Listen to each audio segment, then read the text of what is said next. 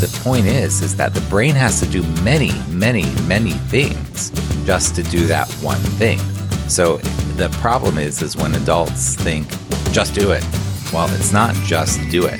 The brain developmentally has to be able to handle the load that we are asking to. And what happens with kids who struggle with executive function, which in ADHD is executive function struggles, they're the same you, you don't necessarily have ADHD if you have executive function challenges, but you, if you have ADHD, you definitely have executive function challenges. So um, we have to do many of these things in order to do one complex task. So it's not just doing. Welcome to the Parenting ADHD podcast, where I share insights and strategies on raising kids with ADHD straight from the trenches. I'm your host, Penny Williams. I'm a parenting coach, author, ADHD aholic, and mindset mama, honored to guide you on the journey of raising your atypical kid. Let's get started. Welcome back to the Parenting ADHD podcast. I'm really excited to have Seth Perler with us today. He's an executive functioning coach and a 2E coach. And we're going to talk all things executive functioning and how that impacts our kids with ADHD. Thanks for being here, Seth. I am really excited to share your wisdom on this topic and your perspective. I think you have a really, really helpful way of explaining it for parents. Will you start by introducing yourself? Let everyone know who you are and what you do. Yeah, first of all, thanks, Penny, for creating this and oh, for you. just being somebody who you know had an idea to do something like this. I, kn- I know that there are a lot of moving pieces in creating something like this. Uh, everything from the site, the podcast, the editing, to the graphics, and and just to be like, hey, I'm going to bring this to the world and see what happens. Uh, we need you, so thank you. I appreciate. Oh, you. thanks. Back at you. Yeah. So I am, um, yeah, I call myself an executive function coach, a 2E coach, an ADHD coach. But what I do, generally speaking, I help struggling students figure out how to navigate school. And what's really important about that for me is that I'm very focused on the the students that I work with. I'm very focused on their future. So I think that a lot of times we get lost in the weeds in terms of what they need to be getting done now and homework and things like that. But in the front of my mind always is uh, every decision I make with them is how, how might this impact their future because I want them to have a good future. I'm not just worrying about them getting good grades or quote succeeding in school, whatever that means. I want them to have a good future. So, but what brings people to me usually is grades. So parents have a student who's struggling in school, they're failing or have missings or incompletes or late work or zeros, or they're always doing test corrections or forgetful and all those sorts of things. And then my background was that I was that student. I had ADHD. I didn't know it. Nobody ever knew it. I didn't get diagnosed until I became a teacher. And I was doing an ADHD screener for one of my students. And as I'm doing the screener, I'm reading it. I'm just going, oh my gosh, this is me. How could mm. I have mm-hmm. never picked this up before? But my whole life, I've struggled with it. I still have struggles related to it, to executive function and ADHD. And I almost failed out of high school, failed out of college, dropped out of a second college before failing out, all because of these executive function struggles, um, the many ones that I had. And then I finally, quote, turned my life around and really, um, and started working with kids, fell in love with it, decided to become a teacher, became a teacher for 12 years, fell in love with gifted and talented education. I really like complicated human beings. That's my favorite thing. And taught for 12 years, taught gifted and talented a lot, taught a lot of 2E kids, and was perpetually frustrated by certain aspects of the system that I don't agree with yeah. and wanted to do my own thing. I felt that I had more work to do in the world and that I wanted to um, show up in a different way in the world. And uh, after 12 years of teaching, I started doing my coaching in 2010. And since then, I blog and vlog and podcast and run an executive function summit and do all the things. I wear a lot of hats and being an ADHD adult um, professionally, I love having my own business and being able to do all kinds of different creative things and really in service to humanity. I, I put service first. And if I get a new idea for how to help kids or families, I get to do it and, and run with it. So that's a little bit about my background. It's amazing. And you, you know, you have two special insights into executive functioning, not only your own experience as that student, but also you've been in the education system and you know the way that it's structured and what's expected of students and how often kids with challenges and complexities don't really fit and then how to help them with that. So it's amazing. Yeah. And for some reason, that bothers me like nothing else. And because it bothers me so much to see kids fall through the cracks, um, that really drives me to continue doing this work. Yeah our system really needs to change. Um, there's more neurodiversity, but there's no change in the way we do education for decades, you know, but we have to deal with what we have. And I think a good place to start is to talk about exactly what executive functioning is. There are a lot of different definitions online. If you search executive functioning, you're going to find different lists of different characteristics and different explanations. How would you explain it to parents? Yeah. So executive function uh, takes place in the, generally in the front part of the brain, the prefrontal cortex of the brain. And this part of the brain helps us to get stuff. So executive function, like you said, there are a lot of clinical definitions that can be very confusing and can be very off putting. So for parents listening, I don't want you to feel like this is an inaccessible concept, which is what I thought when I first started learning about it, because it's not. All it means is getting stuff done. The reason it's the, the word executive, like an executive in a company helps to execute important tasks in a company.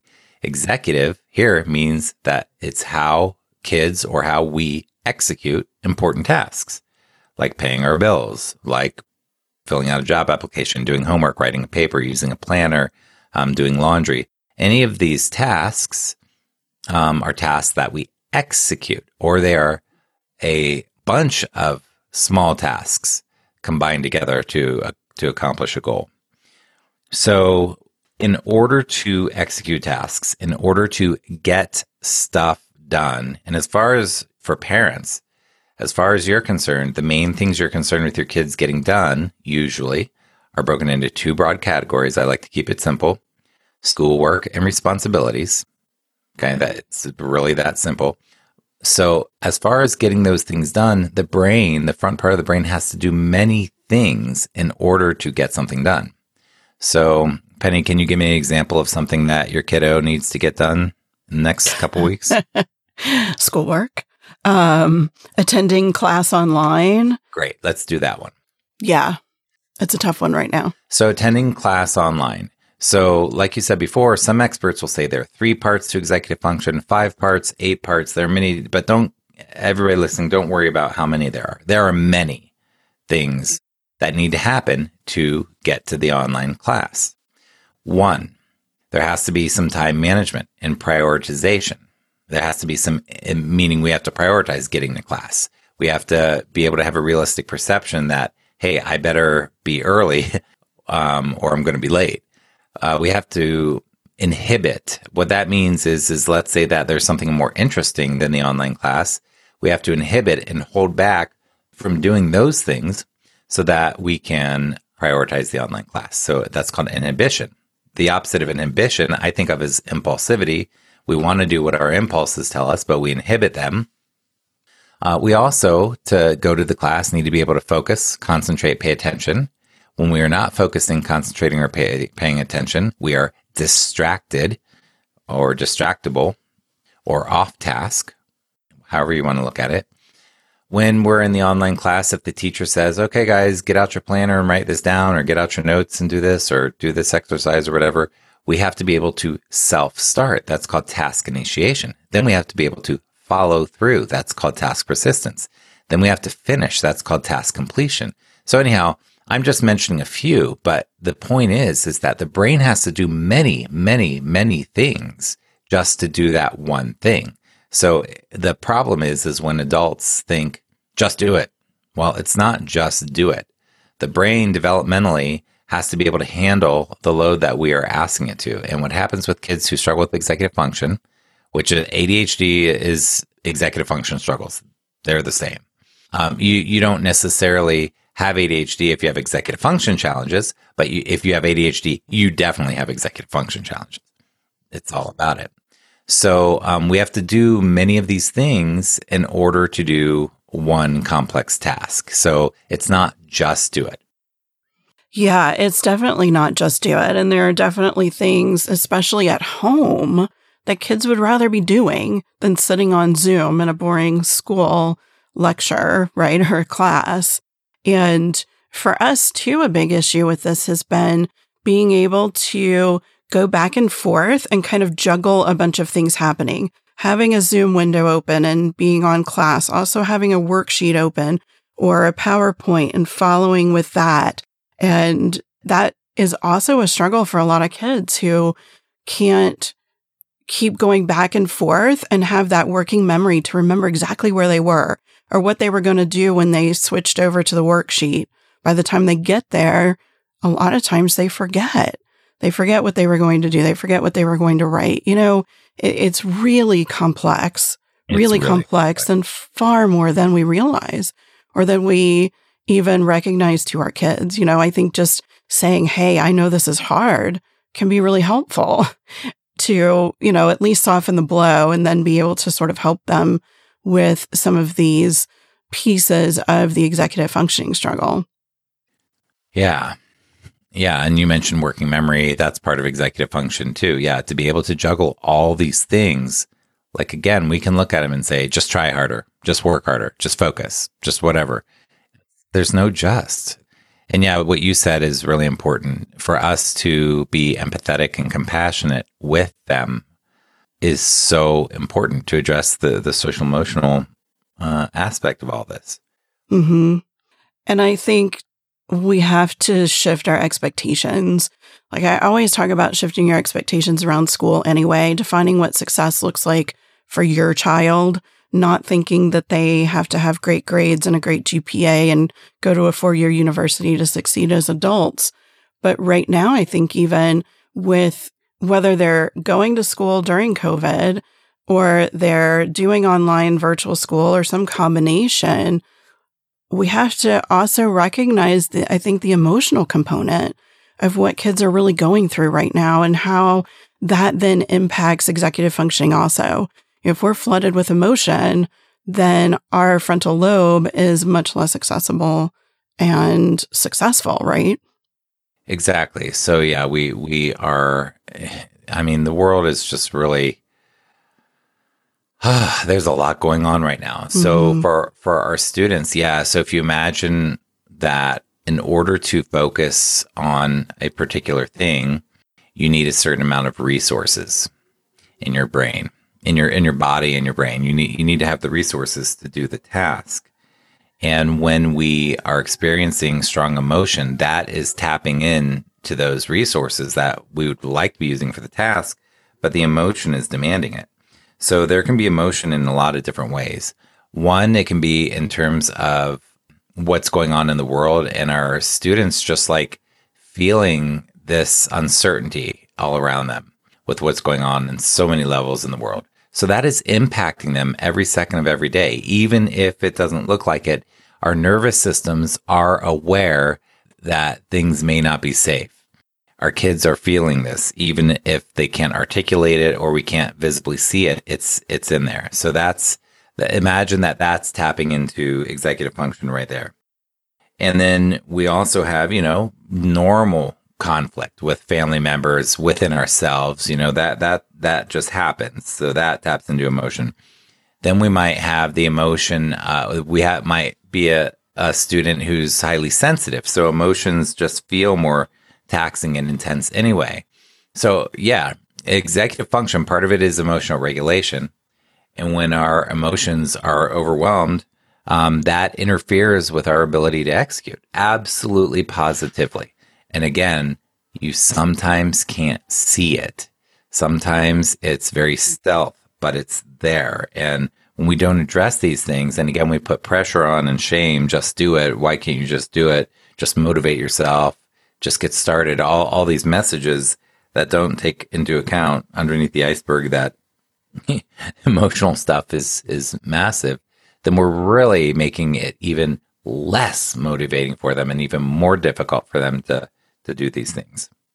It's funny that you mentioned pressure. I just did a podcast interview with my son that will air before the episode we're recording now. And that's what he kept coming back to. The more pressure you put on me, or a teacher puts on me, or anyone in my life puts on me, the less able I am to do the thing you're wanting me to do. Yep. Absolutely. Pressure, it's emotion. Okay. Mm-hmm. And on my summit with, with that, I, I heard from the experts over and over and over is the less is more, less is more, less yes. is more.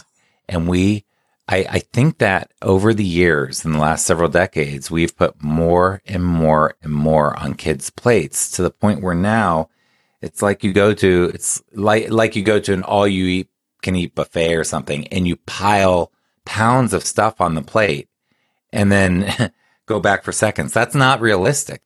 We we have, have put so much on their plates, and if they struggle with ADHD or other learning challenges and anxiety. And, you know, it's like we're really setting them up to fail. Yeah, things do need to change. This is just less is more. It doesn't take much quality instruction to teach amazing lessons and give kids amazing uh, educational experiences.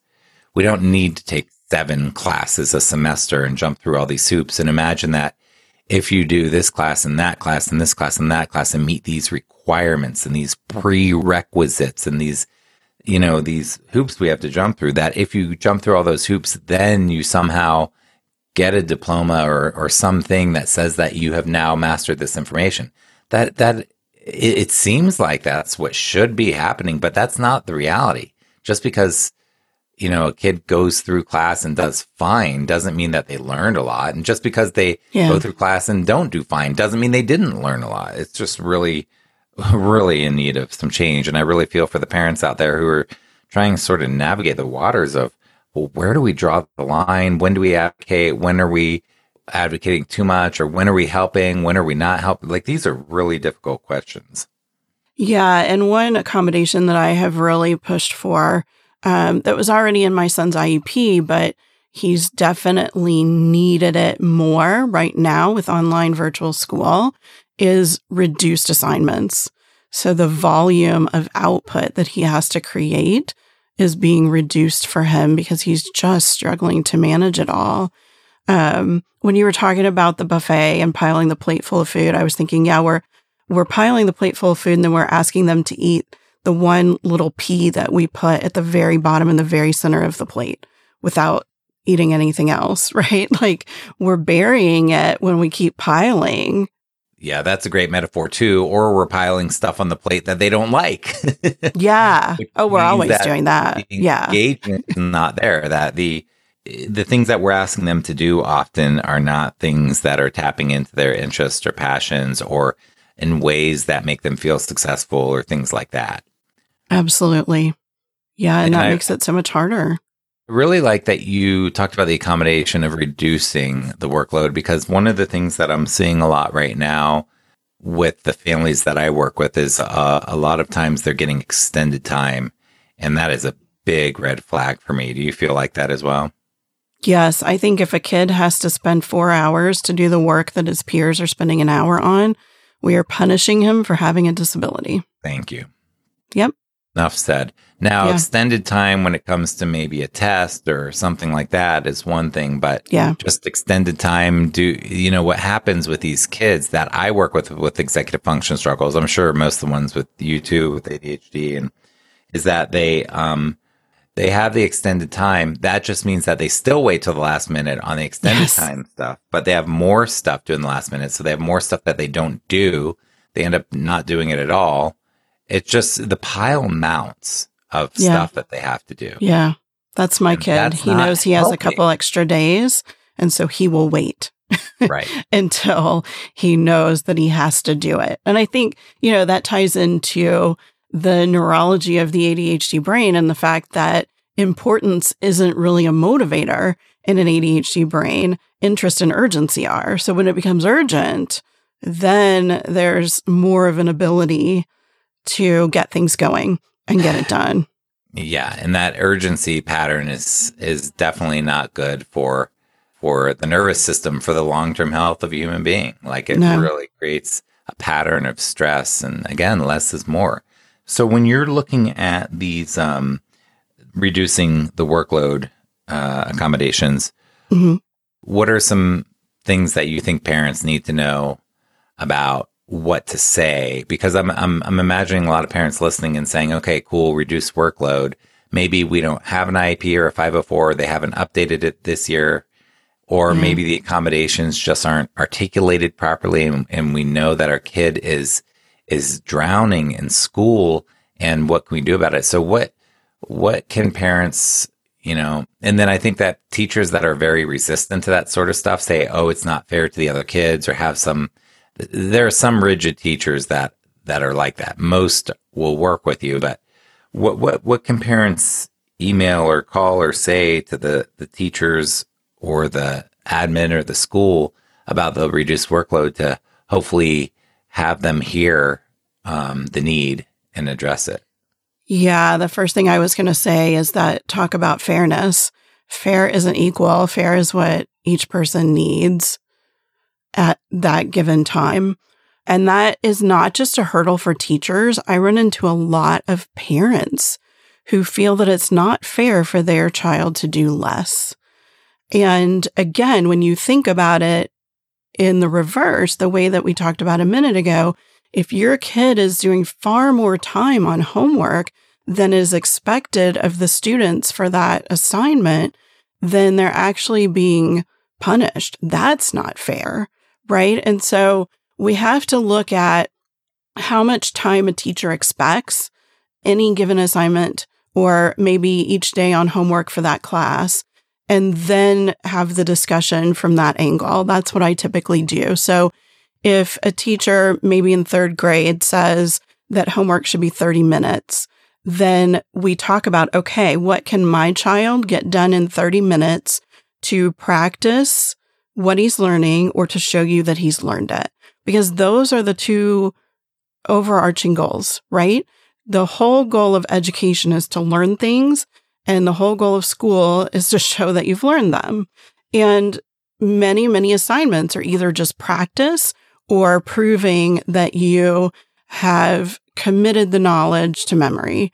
And then you can say, okay, how do we meet that goal, but also honor where the student is and their processing speed and their ability to juggle and their ability to maintain the same level of output that a neurotypical peer would be expected to have.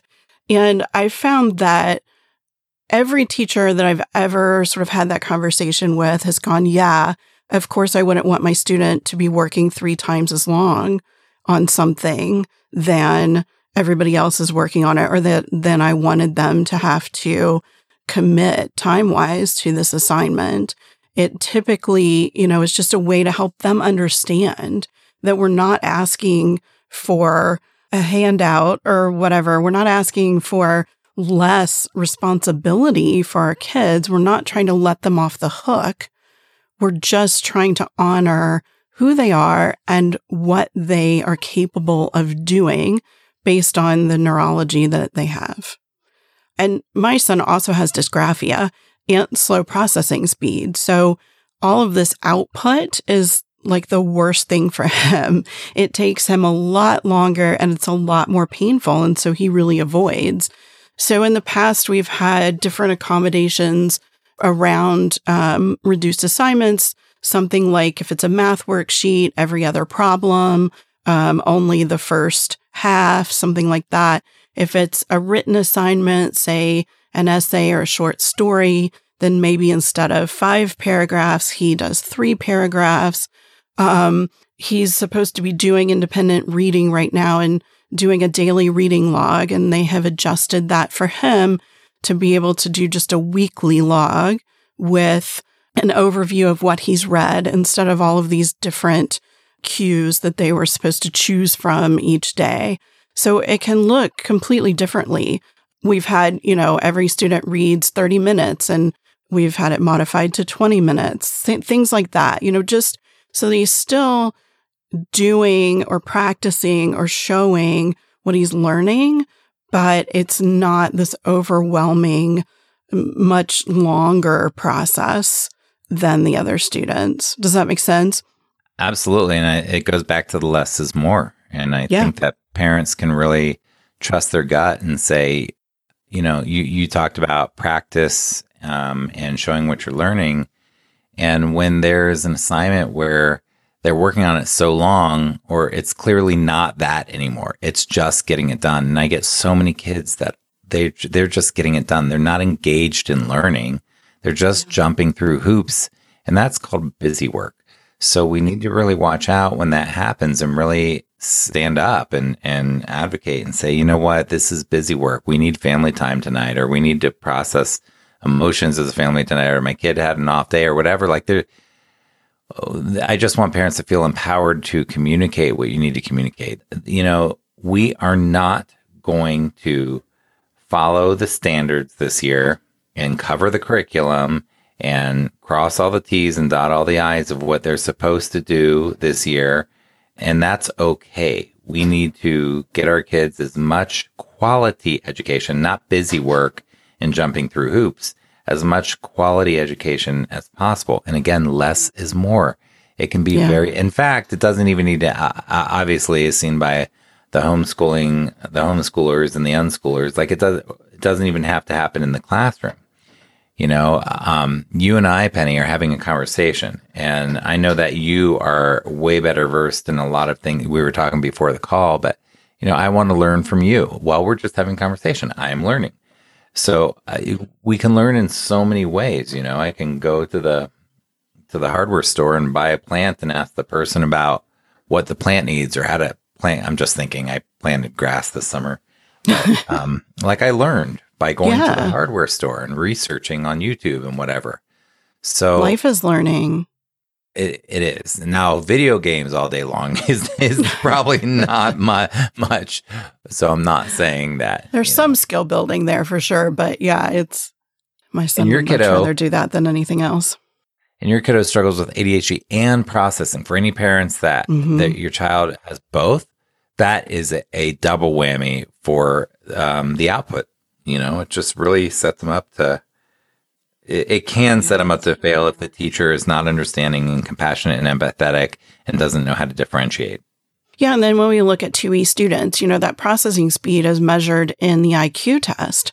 And so his IQ was really high and his processing speed was astronomically different in those two pieces of that assessment. And so we knew very quickly, okay, he's not, he's hearing, but he's not processing it as fast as we think that he is.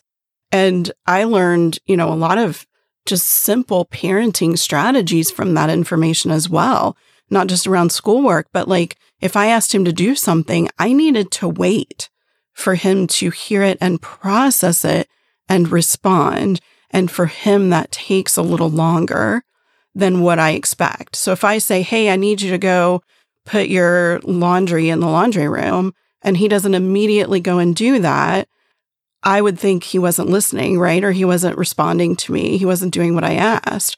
And I learned to wait a full three seconds and then say something again if I needed to.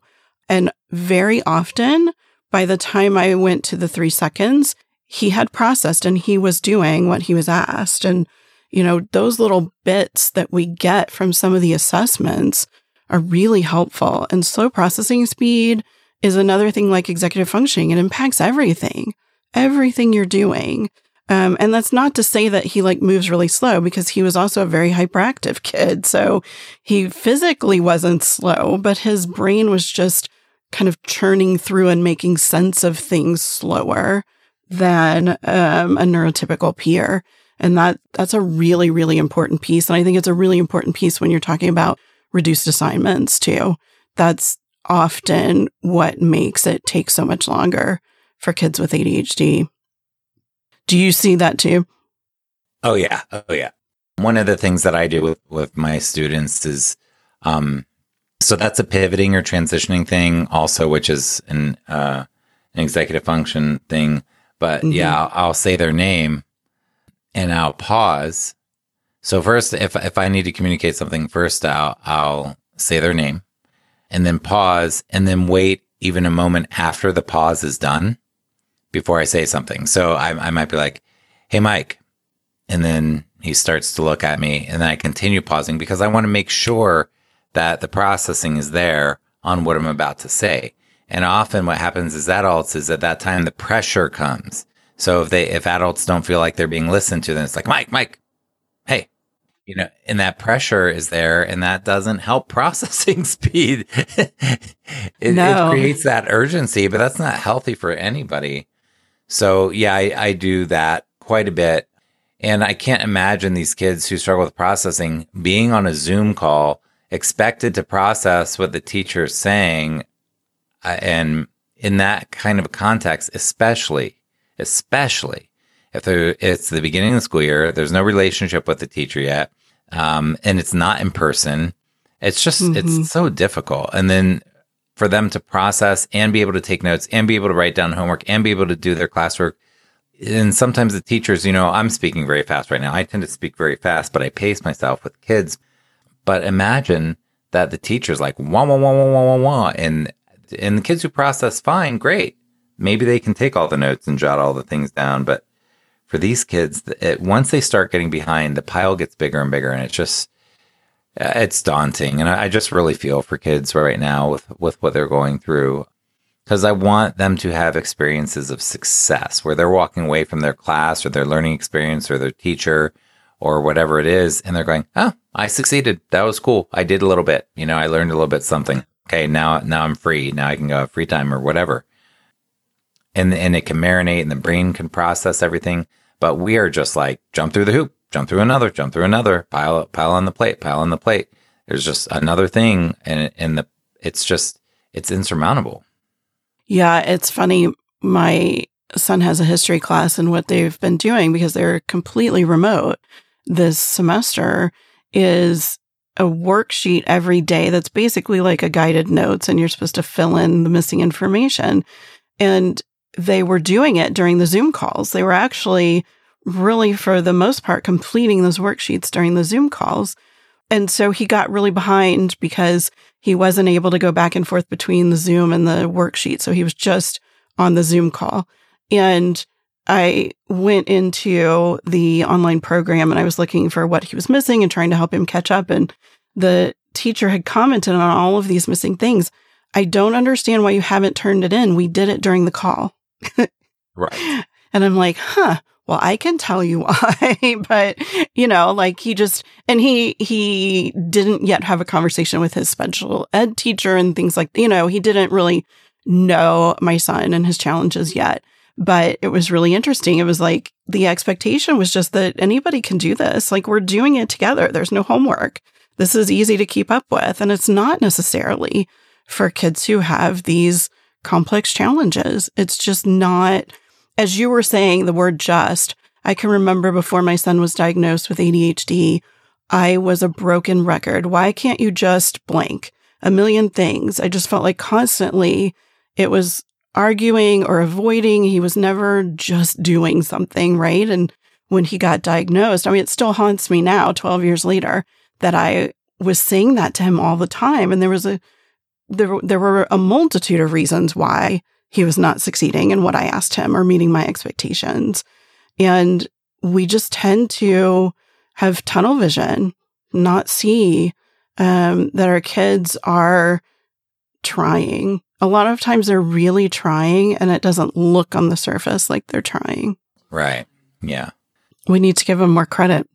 And that's why one one of the important things to do for any parents listening and is to reward the effort and notice.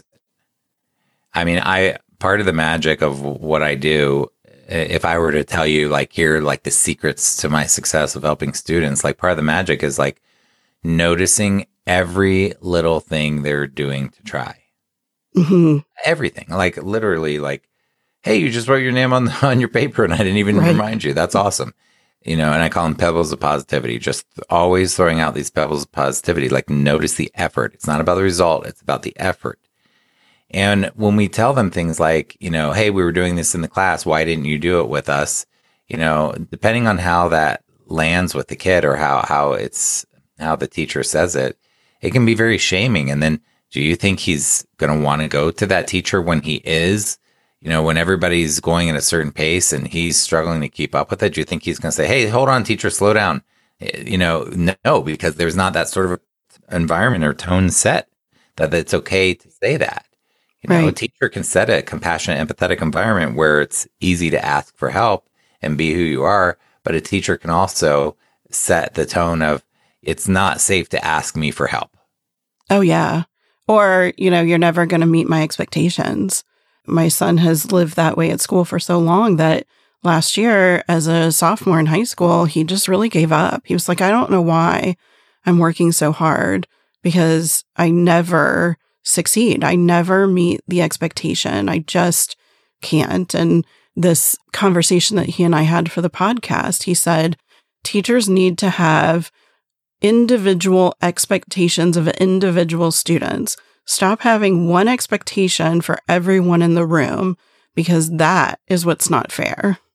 That that's very true. Yep. So we have this term in, in the teaching world called differentiation, and you differentiation you differentiate content, process, product, and environment. But a lot of teachers don't differentiate or aren't skilled in it yet, or the way the curriculum is designed. It's even though curriculum will say, "Here's how you differentiate," it's just the reality of being able to implement it is hard. Mhm. and skilled teachers differentiate very well. And it's funny because in the in the special ed world, they say best best practice for special ed is best practice for everyone. In the gifted world, they say best practice for gifted ed is best practice for everyone. But in the typical ed world, they don't say that, or Mm-mm. that's not really a thing. But what that means, best practice for gifted or special ed is best practice for everyone. What that means is differentiation. What that means is individualization, personalization, customization, tailoring, seeing individuals as individuals, meeting them where they're at and helping them from there. But we have constructed a system where the reality of executing on that is very difficult, but we don't name that. And then people feel like mm-hmm. they're the failure. Parents feel like they're the failure. Kids feel like they're the failure or teachers feel like they're the failure. Like we, just have not created an environment that says to teachers, Hey, you are an artist and your, your, that your craft is, is helping these kids. Um, and then what you said earlier, giving you at the beginning of this segment of the conversation, you said he feels like he's not successful. Well, giving them experiences. This is what I mentioned earlier too. We want teachers to be a craftsperson who gives kids experiences of success, sets them up for success. So no matter what content or whatever, they're seen for their effort. They're able to reward them and make them feel successful. And then that success creates confidence and competence, which then makes you feel like, yeah, I can do these things. And it's a lot easier to work on something, even just to get started on it, when you feel like it's doable for you, when you feel like you can succeed at it. So it builds, you know, and even our brain, you know, neuroscience is now showing that the more successes we experience, the more we expect to succeed and the more positive we are about the things coming at us in the future. Yeah. And that that's yeah, self-confidence. It's called agency. It's how we know that we can do things. And we are in a culture where, where we tend to have very limiting beliefs. We tend to have a lot of what's called scarcity mindset, you know, and we tend to give up pretty easily. I can't, I give up. Well, why, why do we do that? Well, when you go through a, a system where you're told over and over, you can never do enough, or you work so Right. hard for C's and D's or whatever, Yeah. it's like, it's daunting. I, by the way, I, I don't agree with letter grades. I think they're morally wrong and outdated and archaic and should be done away with. And we should have authentic forms of assessment, but that ain't happening anytime soon. Yeah, it happens in I some know. schools, but It's so tough. You know, so many teachers now have to teach to the test. They're one person. They don't have time to do anything other than meet this one expectation that that is so arbitrary that doesn't work. Yeah. You know, I mean, really, we could talk for days about how broken but, the system is in the United States, but I mean, we already have such a giant teacher shortage. Uh, mm-hmm. 50% of teachers quit by year five, which is disgusting. It's why? Because they're burnt out, you know, and they can't, they can't do what they got into that profession to do. And th- these are our kids. Like we should be investing everything in, into our kids and we we just cut corners everywhere and cut programs everywhere and it's just what the hell are we doing here yeah. So on that note it's hard. um, for parents listening the, the positive thing is that uh, to me the relationship is the number one most important thing. So really building that relationship and healing and working through things and learning how how to have the relationship with your kid that that's secure. And that takes work on the parents' part, the kids' part. Um, it's work, but that is the most important thing is that relationship. And then giving them learning experiences, whether or not it's directly related to school. How can we turn daily life into learning experiences that that are meaningful and impactful? Because um, it's not rocket science; they're all around us. But those things are going to help your child hopefully find their interests and their passions and the curiosities. Hopefully, we're not squelching their curiosities, which often happens. I hear a lot of third grade parents say, I'm afraid my kid is losing their love of learning. And it starts right around then. It's so sad. But as parents, you know, we can really try to continue learning experiences and build the relationship. Great learning experiences build the relationship. I love that you use the word meaningful. What they're learning, learning meaningful stuff, because a lot of time in school, what they're learning is not meaningful to them. You know, my son says constantly, I'm never going to do this math in my entire life. It does not relate to what I want to do. Why do I have to do this? You know, because he sees no meaning in that detailed nuance of what he's learning. You know, he's he's very detail oriented in that way and he wants a reason for everything and I think that's a lot of the autistic traits coming in, but he feels like if I'm not going to use this, if I'm not getting anything out of it now or in the future, it doesn't have meaning to me. Why do I need to work so darn hard at it if I don't really have to use it ever in my life? And of course, you and I know that there's skill building and other things that they're learning through persevering and doing hard things and, you know, keeping up with just learning on a regular basis. But he looks at the specifics of what he's supposed to know and says, why? Where's the meaning in this for me? And again, that goes back to really needing more individualized education. You know, instead of trying to build conformity, we need to be raising individuals. Um, but in everything we've talked about, executive functioning and everything else that we've talked about, it all circles back to really understanding the kid you have really understanding how their brain works, what they struggle with, what they succeed with, what they're good at, what they're interested in. It all circles back to that. And when you understand, then your relationship with your child is so much better than when you're bristling against every challenge that is really who they are in a lot of cases. Yeah. And uh, and you know that's a journey that took me a long time. It took me a long time to realize that I had to be looking at who my kid is and not looking at how do I help him succeed in neurotypical expectations. I had to quit trying to make him fit and look at how to help him with who he is and where he is and what his definition of success will be. And it isn't getting A's in school, even though he's wicked smart. And it, you know, it isn't necessarily a four year college right now when he graduates we've learned to define specifically around who he is and his neurodiversity.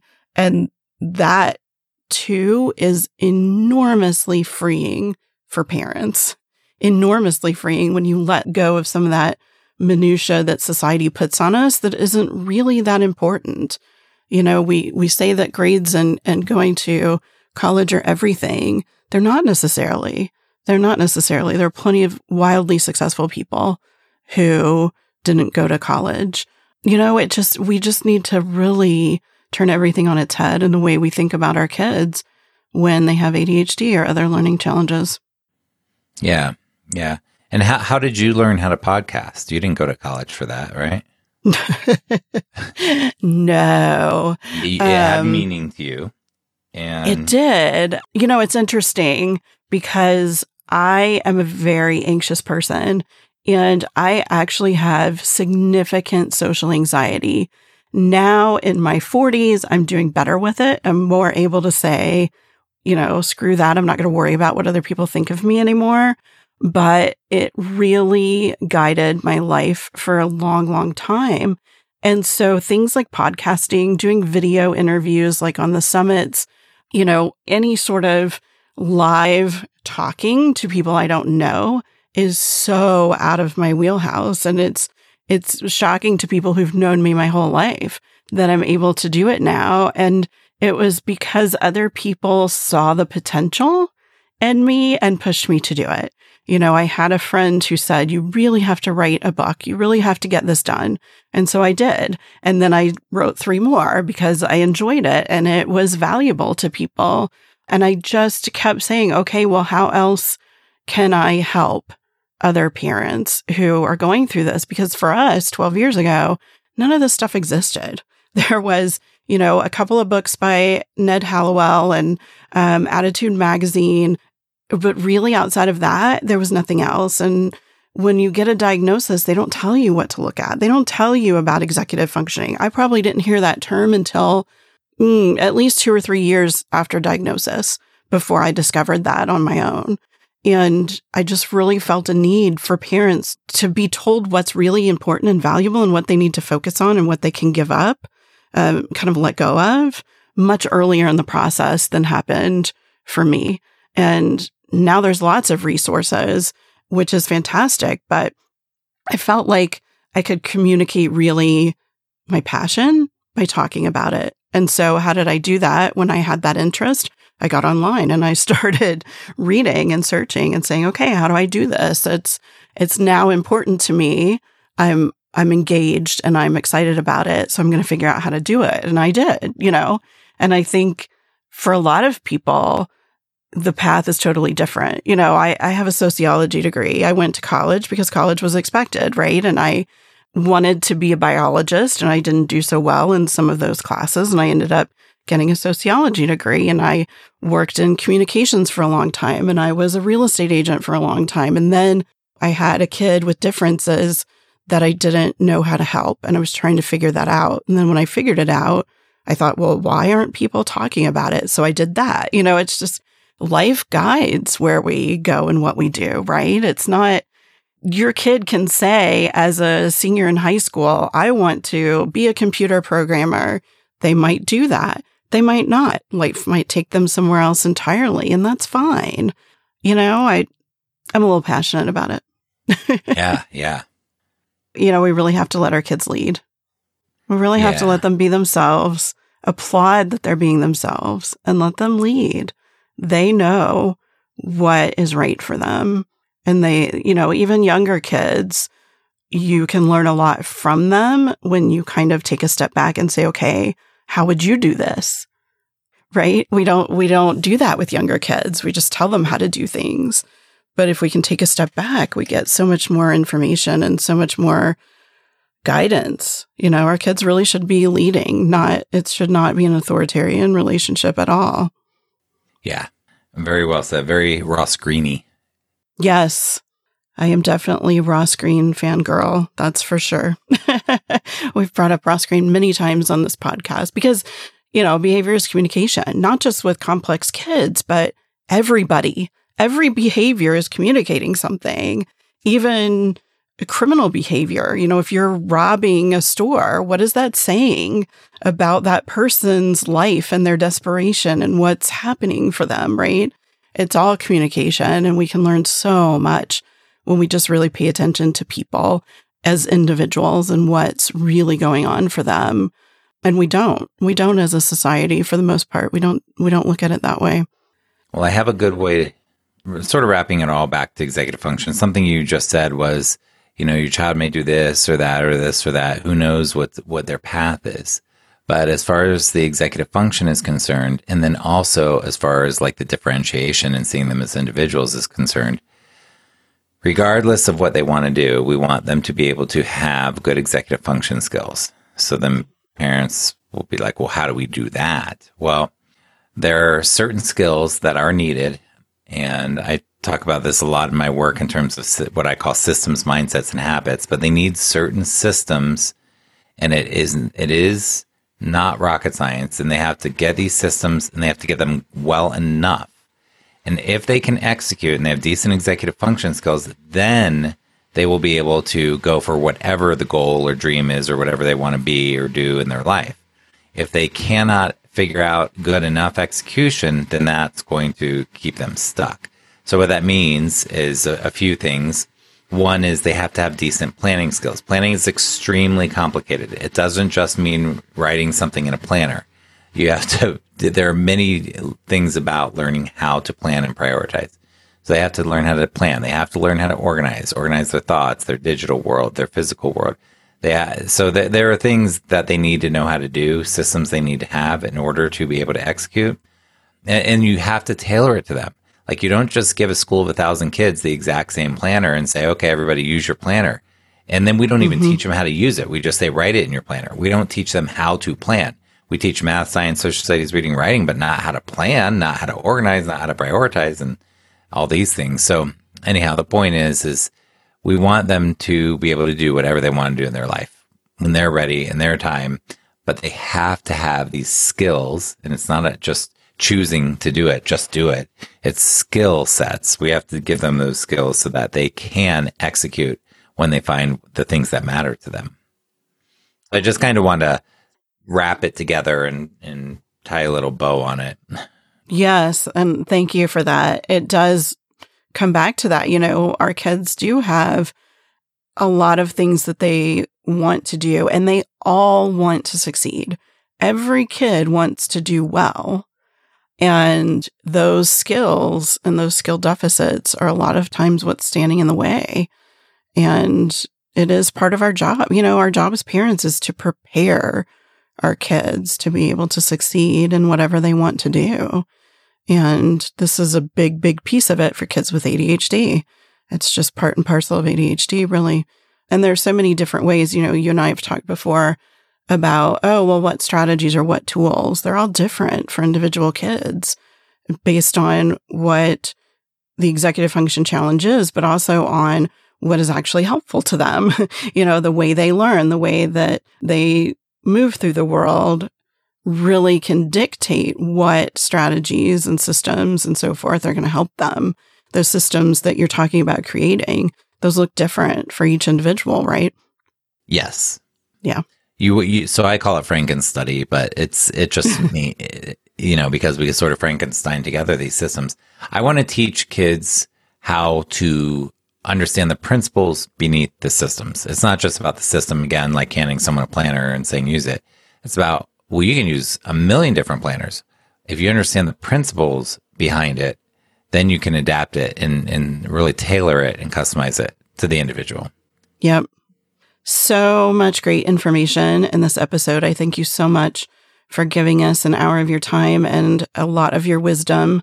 And for everyone listening, you can get links to Seth's website and Executive Functioning Summit in the show notes for this episode. You'll find that at parentingadhdandautism.com slash 108 for episode 108. And again, thank you, Seth. We'll end the episode here, and I'll see everyone next time. Awesome. Thank you so much. Be well, everybody. Thanks for joining me on the Parenting ADHD podcast. If you enjoyed this episode, please subscribe and share. And don't forget to check out my online courses, parent coaching, and mama retreats at parentingadhdandautism.com.